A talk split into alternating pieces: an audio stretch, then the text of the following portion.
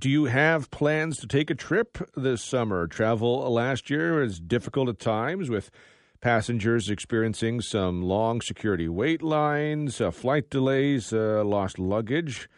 Uh, how has this summer gone? What should you expect uh, this time around? Travel volume is, you know, getting back, getting better uh, to some pre-pandemic levels. Some issues could still be present.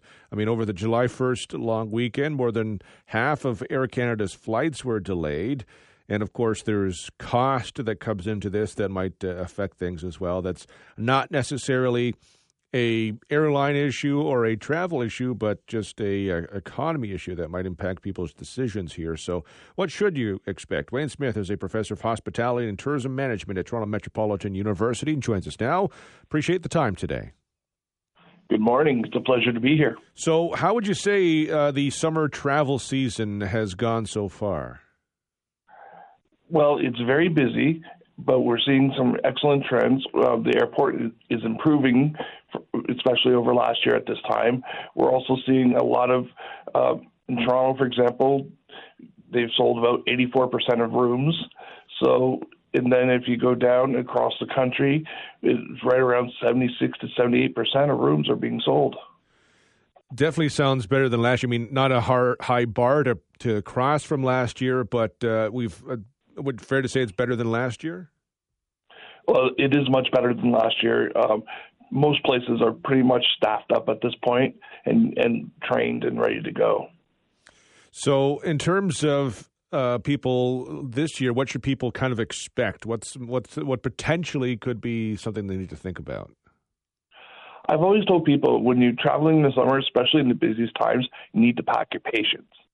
A couple things is make sure if you're going to the airport, be there a little bit, half an hour, a little bit earlier. If you're taking like children through the security lines, have them prep to go through the lines. Don't have like a laptop buried where you can't pull it out to get through the security line. You know, you know you're going to have to pull it out, have it somewhere easily accessible and things like that. That makes the line go faster for everybody. You know, have your documents prepared, have all those types of things ready to go because you you know what you need to do to travel. The other thing I would do is if you have connector flights, leave a little extra time between your connector flights if you can. You know, don't try to get the flight that lands at one o'clock and then try to get the next flight that goes out at one thirty.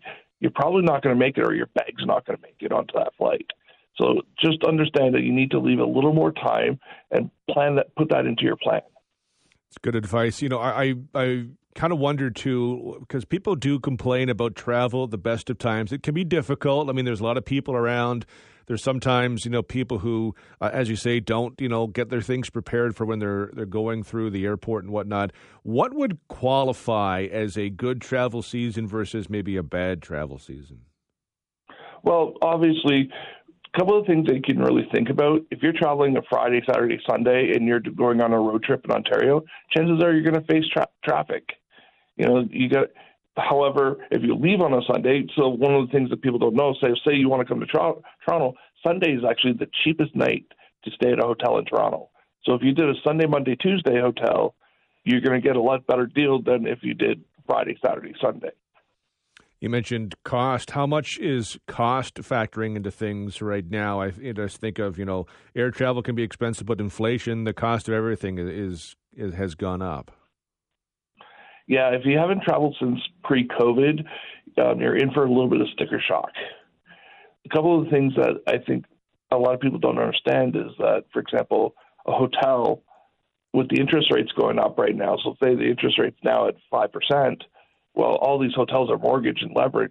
If you think the mortgage rate on a one million dollar home is going to be really expensive, try a twenty million dollar hotel. So these are the types of things that we're we're seeing prices getting driven up a little bit. And you know, for example, the average rate in downtown Toronto for June was two hundred eighty eight dollars a night. That's uh, that's that's that's interesting. Uh, like, what does the summer uh, travel tell us about maybe fall or in particular winter, or, or are they connected at all? Well, the good news is we're seeing prices stabilize. So as inflation has stabilized, the prices are starting to stabilize now. You're not seeing big increases in prices. So what we're seeing is they're starting to flatten out a bit. So that should be a, a help to a lot of the travelers around. And a couple of the things is just make sure when you're traveling that you know what costs you're going to have and that you sort of budget for it appropriately because you know restaurants aren't as cheap as they used to be. The the attractions aren't as cheap as they used to be. So you kind of kind of budget in a slightly different way now and understand that the prices are relatively high, especially if you're going to the states with the exchange rate and things like that. It makes a huge difference. It's a good point, uh, Wayne. I certainly appreciate the time. Thank you very much. Thank you. That's uh, Wayne Smith, professor of hospitality and tourism management at Toronto Metropolitan University. Uh, just before we, we take a break here, there was uh, you know a poll that came out recently that said uh, more Canadians planning on spending less on summer travel or putting their vacation plans on hold uh, just because of the cost. 38% uh, of Canadians say they're more likely to spend less on their summer travel plans, an increase of 31% from uh, 2015. 57% of Canadians also say they have no interest in traveling internationally uh, this year, and cost is impacting travel planning mostly for younger Canadians. So, uh, with what uh, Wayne was just talking about, you know, going doing a if you're going to Toronto for something, but you know, going down Sunday and doing something at the start of the week can help you save some money. I wouldn't have thought of that, but it does make sense, right? Like typically, if you're going down, you're going down for the weekend. You're going down for maybe Thursday, Friday, Saturday, kind of a thing, as opposed to Sunday. So that type of uh, I I don't like to use the term like you know kind of like a hack. It's you know it's it's good advice. It's not necessarily a hack, but that type of a uh, a move could really uh, save you some some money if you still want to get out and travel. So uh, those sorts of deals are out there. You just got to find them.